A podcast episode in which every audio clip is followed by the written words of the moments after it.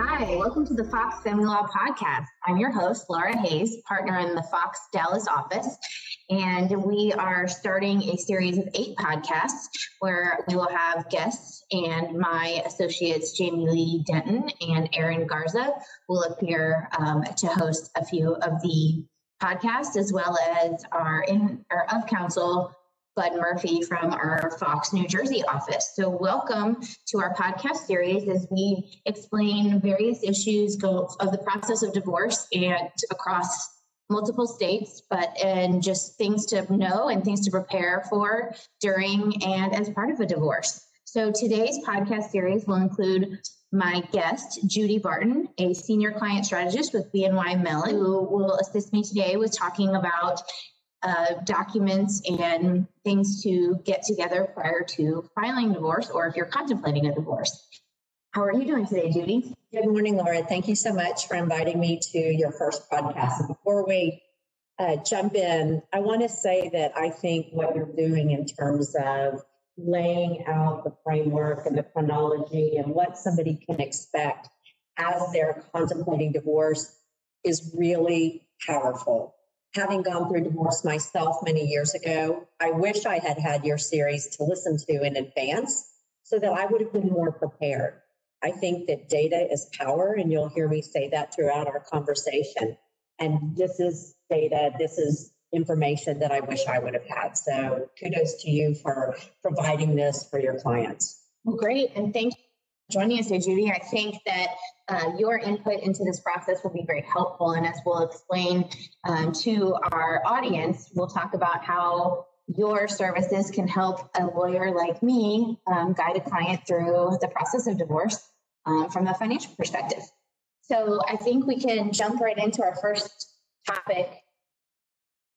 Oh, about um, uh, our first topic. But before we get there, why don't we explain who you are, what you do, and what your role is as far as the divorce process could go. Sure, I think that's a great place to start.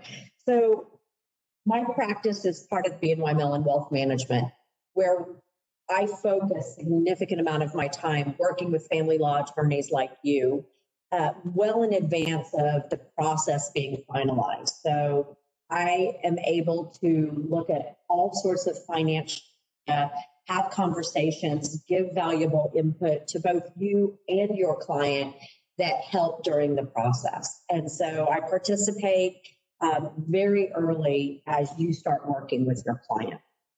Great, thanks for that. And you and I have worked together on several cases, and I find your services very helpful, and it uh, my clients have too. And so I look forward to explaining to our audience how we can work together um, and guide people through this process. It's a lot of information and sometimes a little scary when you when people are thinking about a divorce or not really or being surprised by being served with a divorce and not really knowing what steps to take. It is. It can be very scary, and that's why I think you walking through, especially today's topic, I think people get very, very concerned and sometimes have paralysis when they're so unsure of their financial situation. And so I think the, the things that you have your clients do and, and the resources that you bring to them, such as myself, really help take some of the fear away from do you know what path do I need to go down and how can I manage this financially? Right. Absolutely. So the first thing I want to talk about is if there's someone contemplating divorce or they've recently been served with divorce papers, what types of financial documents should that individual start to gather and put together right at the beginning of the stages of the divorce process? I think that's a great question. And I would suggest that even if you're happily married, if you're single, and if you're contemplating divorce or you've been served with papers, I think it's really important to gather all of these documents no matter what. So if you don't know where they are, start to put your hands on them. And I would start with tax returns. So if you and your spouse have filed jointly, or even if you filed married separately, make sure you have at least two years of tax returns that you can access. If you've signed them or you've given your approval to have them filed on your behalf with your CPA, you absolutely have access to them. So you should always have those in your possession at all times. No matter if you're contemplating divorce or not. I think another set of documents that's important to gather if you're thinking about divorce is any type of account statements. And so by account statements, I mean your checking account statements, your savings account statements, any investment account statements you might have, credit card statements, retirement plan statements. So any of those for you and your spouse, because what you're what you're trying to do is help yourself and your attorney figure out what the entire marital estate looks like. And the more you have, the easier it is to get your arms around the, the full financial picture. Right, absolutely. And just one thing I want to point out is that uh, you and I have come across this where one spouse uh, has primarily handled the financial side of the marriage, um, and, and the other spouse has no idea where these documents might be. So, first, I want to reassure our audience that if you don't know where these documents are, don't know how to get them, that's okay. We can guide you through that, or you can get them as part of the actual divorce process. Um, but some of these documents can, you know, be easily gathered. People keep them in their homes, or um, they can be gathered online. For example, tax returns. If you don't have them, we can assist with how you can take get at least the transcripts from the IRS website. So this information might be overwhelming, and we're just pointing out what information you can try to have access to, but don't get alarmed if you can't get all of these statements. But these are just general ideas of the types of documents that are going to be necessary. I think that's a great point, not to stress out if you don't have these readily available. It's just to raise awareness that as you come across them, as they come in the mail, as they come in email, uh, to start to gather them. I want to add a few of other documents that I think are really important. I hope so. This is this is one of my big hot spots with clients. I hope that everybody, if you're married, especially if you have children, that you have some kind of will, some kind of trust and estate document. And I, I know a lot of people say, oh, well, I don't have any trust. So when I say trust and estate documents, what I mean is your wills, your powers of attorney for your financial decisions as well as your medical decisions. And uh, if you don't have those and you are married, then it's obviously important to have those in case something happens to you so that your children are um, taken care of. But if you and your spouse have done type of wills or powers of attorney, having a copy of those at hand is really important for Laura to see to be able to help you. In addition, any type of property that you and your spouse own, either separately or together.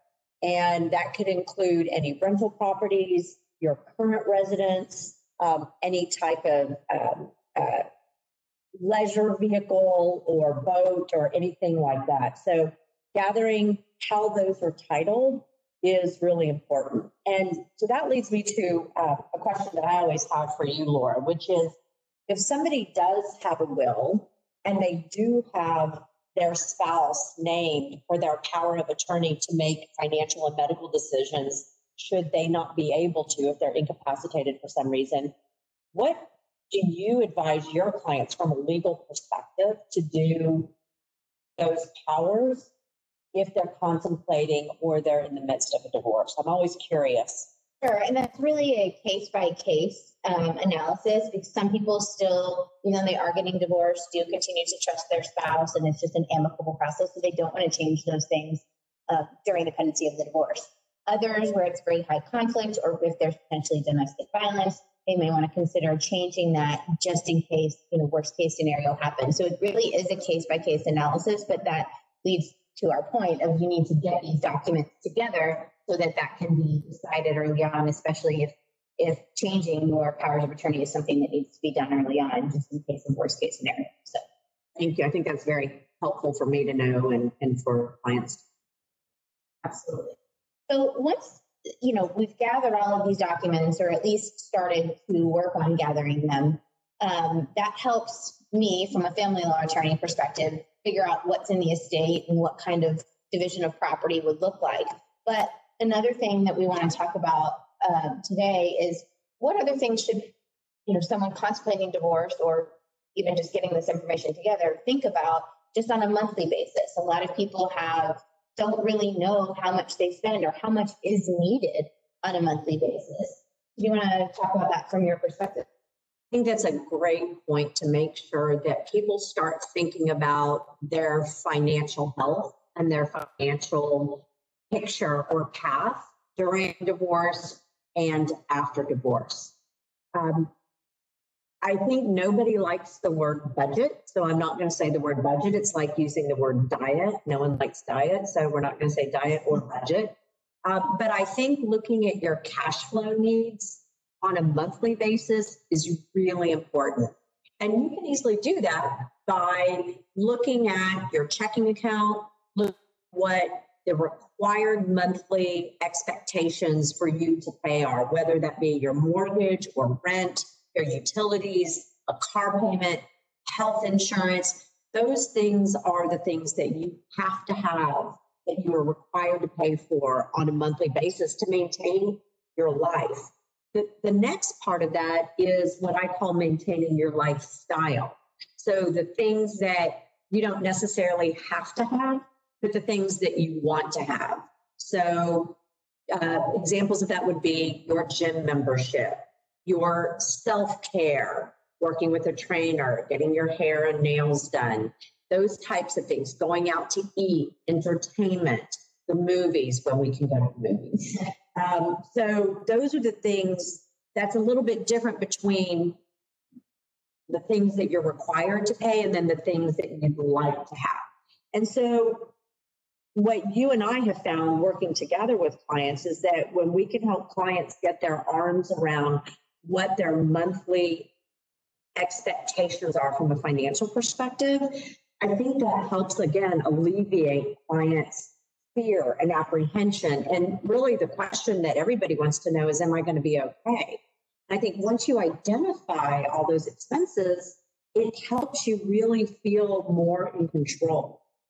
Right, I absolutely agree. And you and I have experienced this in a couple cases. And the earlier we get this information together, the easier it is to help our clients adjust to what life will look like post divorce. Obviously, we don't have the full picture until we get the final division of property, but we can start to analyze what the monthly expenses are and whether that's going to be something that's reasonable post divorce or if maybe we need to adjust some of that spending or get used to adjusting that spending or paying attention to it more and I think the earlier that we start to work with clients on that monthly or the big expected expenses like tuition reimbursement or tuition payments or something like that, the easier the process becomes. I mean, obviously it's a highly emotional process, regardless of whether, you know, our client's the one that wants the divorce. But alleviating some of these fears early on in the process, I think will help make it go a little bit smoother.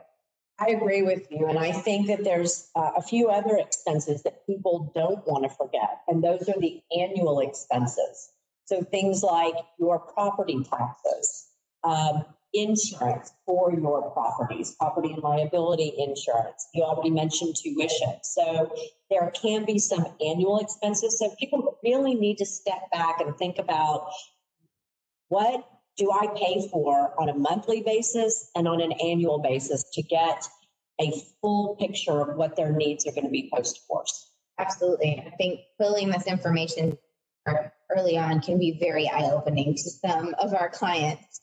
Um, and it's it's not a fun process to put together what your monthly expenses are, but it's definitely a necessary process to as part of a divorce. It is. And as I said, I think it gives people, it alleviates that fear and that apprehension. They might, they might not like the number at the bottom of the page when they add it all up, but at least they know. And I think if you know, knowing is power and data is power. Absolutely. And what would you say, Judy, if you had a spouse who has a has never dealt with this kind of thing before. They're not used to handling the monthly expenses or worrying about what bills need to be paid because it's always been done by the other spouse. How would you would you be able to assist a client in that scenario with figuring out how to even get to this list of monthly expenses? Yes. So you want to work with um, a wealth advisor as early in the process as possible, especially if you haven't been able um, to, if you haven't had access to paying those bills or had, haven't been financially responsible for the person identified in your marriage as, as hands on with all the finances. And yes, I absolutely will work with a client to gather those expenses, to put them into some kind of format that makes sense. But I think really in the overall process, and you and I have, I think, agree on this and have worked together in many instances. It's really important in the divorce process to get somebody who is financially savvy involved with you very, very early on. So, not just coming up with what your monthly and annual spending is, but also helping the family law attorney sift through what the marital estate looks like and what the assets are comprised of. And, and I'll go back to layer of the onion even a couple more levels. It's important to look at what the spouses own together, what risk is associated with what they own, if it's liquid or illiquid. What I mean by that is liquid asset can be easily converted to cash. Illiquid may be something uh, more like a house or a property or a piece of land or a ranch or something like that. So if it's liquid or illiquid, um, you also want to consider if the assets generate income. So when you're looking at, well, you know, and where am I going to, how am I going to pay for all of my expenses? If you're dividing a marital estate, you want to consider does any of that marital estate generate income for me? And you also want to look at when you're dividing assets, the tax implication to one or both of the um, spouses. And that's important because some spouses may be, and we've with clients, some spouses may be more able to take on that tax consequence, that tax liability, than other spouses. Right. There's also other assets that may not align with one spouse or the other. There can be assets such as private equity that may not necessarily be the right asset for both spouses to divide, but may be better for one spouse to have or the other. And then making it equal when you get down to the bottom of dividing the marital estate. So, to answer your question, a, a longer answer, but yes, I can help pull together what the spending is, but also work with you and your client to look at the marital estate and help sift through what it is and what the different characteristics of the assets are that can truly impact one or both of the spouses. Right, absolutely. And I think that one of the benefits you have provided for my clients is helping explain in layman terms what some of these assets are. You've been talking about private equity. I know what that means you know what that means, but there's a lot of clients out there who don't know what that means. They just generally know, oh, yes, my spouse is invested in private equity, but they don't truly understand what that means or other types of assets. So, one of the benefits you can provide is explaining what those investment vehicles are or what actually the estate looks like other than, you know, the standard house, car, and retirement account. So, if they have anything a little bit more complicated, you can help them explain, understand what those investment vehicles are, what's required of them. People may not understand that private equity might require capital calls or additional funding, those types of things. So I think explaining that early on is very helpful to my clients to make sure they understand not only the full picture of the estate, but what exactly the investments, the assets mean when they're not your standards. I think where where you and I team up well together is you're helping clients navigate through the legal language and you explain the legal process and the division of the estate and the, and the custody and all of that with them, as you said, in layman's terms, in digestible uh, information to them. And I agree with you that education and learning about what a client has, what they own, you know, it doesn't mean that you have to, a client has to become an investment professional but it means that there has to be some uh, level of understanding and communication with your wealth advisor who can explain those things in layman's terms. If, if somebody's not explaining things in a way that isn't understandable, they're not doing their job. And so I, I've watched you. You've done a phenomenal job, very complex legal issues, and explaining them in a way that a client can make a decision.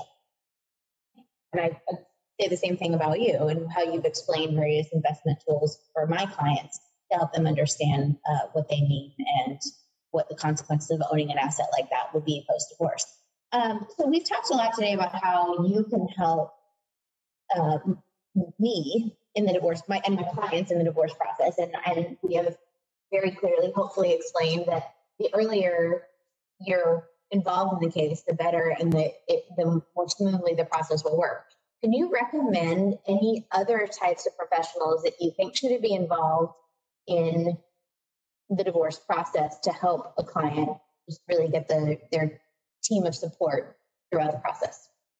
I think the point that you that you raise is having a team around you when you're going through a divorce. And that to me is key and really helps somebody navigate the divorce process for a much more successful outcome when they have the right team around them. So, obviously, you're leading the parade as the family law attorney. Um, I think clearly having a wealth advisor as part of that team, we've already talked about all the different ways that that can contribute to the successful outcome of a divorce. But I think a few other people that should be considered on the team are the following. One is an accountant or CPA who represents your client only. So I know a lot of people use the same CPA when they were married. Them and their spouse filed together and they both use the same CPA. But I highly recommend that as you're going through a divorce, you find, and Laura and I can help you do that, you find a CPA who you engage yourself, who only represents you and who by you engaging them has your best interest first and foremost when you when you tend to continue to work with the CPA that you and your spouse had, that can sometimes create uh, conflicts that really fall more into le- into Laura's legal area. But it's always good to have someone who represents just your interests. So I think a CPA is a key component of the team. Also, I think having a new trust and estate attorney, and again, don't get confused by the word trust. We don't have any trust, but having somebody that represents you for a new will as you're contemplating divorce or post divorce um, and new powers of attorney. So, helping guide you through the process of identifying who you want to make decisions on your behalf for medical and financial uh, decisions when you can't make them for yourself. So, I think definitely an, an, an accountant and a trust and estate attorney. But I know you've recommended some additional people that should be part of the team. So I'm, I'm curious who you think is important. Absolutely. The, the individual I always recommend is some kind of mental health professional, a therapist or a counselor. Some people don't like the term therapist, but I definitely think that even if my client is the one wanting a divorce, it's an emotional process regardless. And there's lots of things. And um, relying on friends and family is one thing I like to advise my clients is to remember that those friends and family members may be called as witnesses at trial, and there's no protection of what you're telling, uh, you know, what the client is telling those friends and family members. So I always recommend an independent counselor, even if it's just a few sessions to help process the emotions and some other things that may be going on in the divorce. So um, I think that's a necessary part of a good team to get my clients through a divorce. And I think what you do really well is that you help that team stay coordinated as they're going through the divorce process. And if you build the right team around yourself as somebody going through divorce, you then have that cohesive team around you and supporting you post divorce. So that team is really important, not just for a successful outcome of your divorce, but also success for your life post divorce. Absolutely. And you done a great job with that for several of my clients. Um, so I appreciate that. So I think that you know we've done really well explaining what needs to be done to get started with the process or even start thinking about it. Um, I really appreciate your insight today, Judy. Um, I have one more question for you before we finish up. Um, just as a fun little way to end the, our series, I wanted to ask: Do you have a favorite divorce movie or TV show? Well, um, I like a happy ending, and even in divorce, you can have a happy ending. Um, but I do like Julia Roberts in Runaway Bride. That's a great one. That's a really good movie. And, I agree. So, yeah, I really like Intolerable, Intolerable Cruelty. That's a funny one, but that's from a divorce lawyer perspective. So my client may not appreciate that one as much as they would appreciate Runaway Bride. Well, anyway, thank you so much for joining us today, Judy, and I appreciate your uh, comments, and I hope to work with you again soon. Thank you so much for having me.